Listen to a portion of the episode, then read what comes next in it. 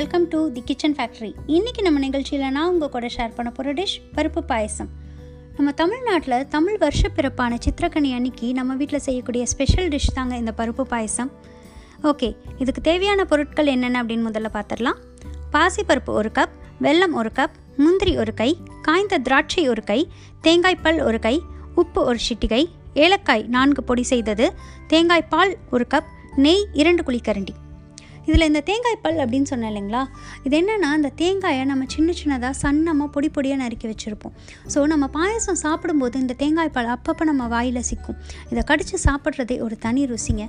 Okay இப்போ பாயசம் எப்படி செய்கிறதுன்னு பார்க்கலாம்.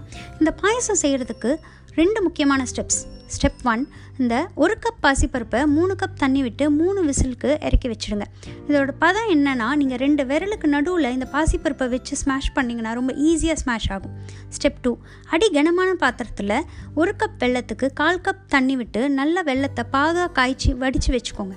வெள்ளத்தில் சில தூசிகள் இருக்கிறதுக்கான வாய்ப்புகள் ரொம்ப ஜாஸ்தி. அதனால தான் இந்த வெள்ளத்தை வடித்து வைக்க சொல்கிறேன் ஓகே இப்போது அடி கனமான ஒரு கடாய் எடுத்து அடுப்பில் வச்சு சூடு பண்ணி அதில் ஒன்றரை குழிக்கரண்டி நெய் விட்டு நெய் சூடான உடனே ஒரு கை முந்திரி பருப்பு ஒரு கை திராட்சை ஒரு கை தேங்காய்ப்பல் இது மூணையும் போட்டு நல்லா பொன் நிறமாக வறுத்துக்கோங்க.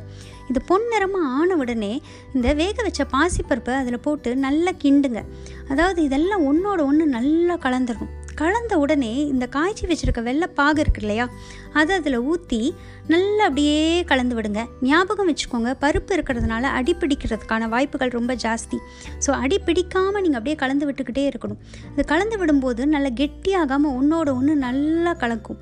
இந்த கலக்கும்போது ஏலக்காய் பொடி போட்டு ஒரு சிட்டிக்கு உப்பு சேர்த்துக்கோங்க.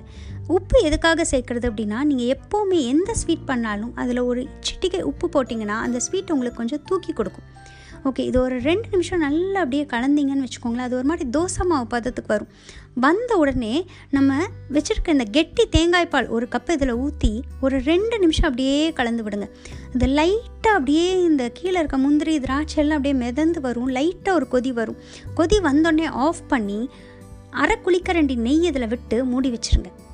ஒரு அஞ்சு நிமிஷம் கழித்து திறந்து பார்த்திங்கன்னா நல்ல அந்த முந்திரி திராட்சை தேங்காய் பல்லாம் அப்படியே அந்த நெய்யில் மிதந்து அப்படியே ஒரு நல்ல வாசனை கொடுக்கும். இதை நீங்கள் சர்வ் பண்ணி சாப்பிட்டீங்கன்னு வச்சுக்கோங்களேன் தேவாமிர்தம் தாங்க. அன்றைக்கி நாள் ஃபுல்லாக இதோட டேஸ்ட் உங்கள் வாயில் தித்திச்சுக்கிட்டே இருக்கும். ஜஸ்ட் ட்ரை பண்ணி டேஸ்ட் பண்ணி என்ஜாய் பண்ணுங்கள் இன்னும் ஒரு நல்ல எபிசோடில் உங்களை சந்திக்கும் வரை உங்களிடமிருந்து விடைபெறுவது பவித்ரா.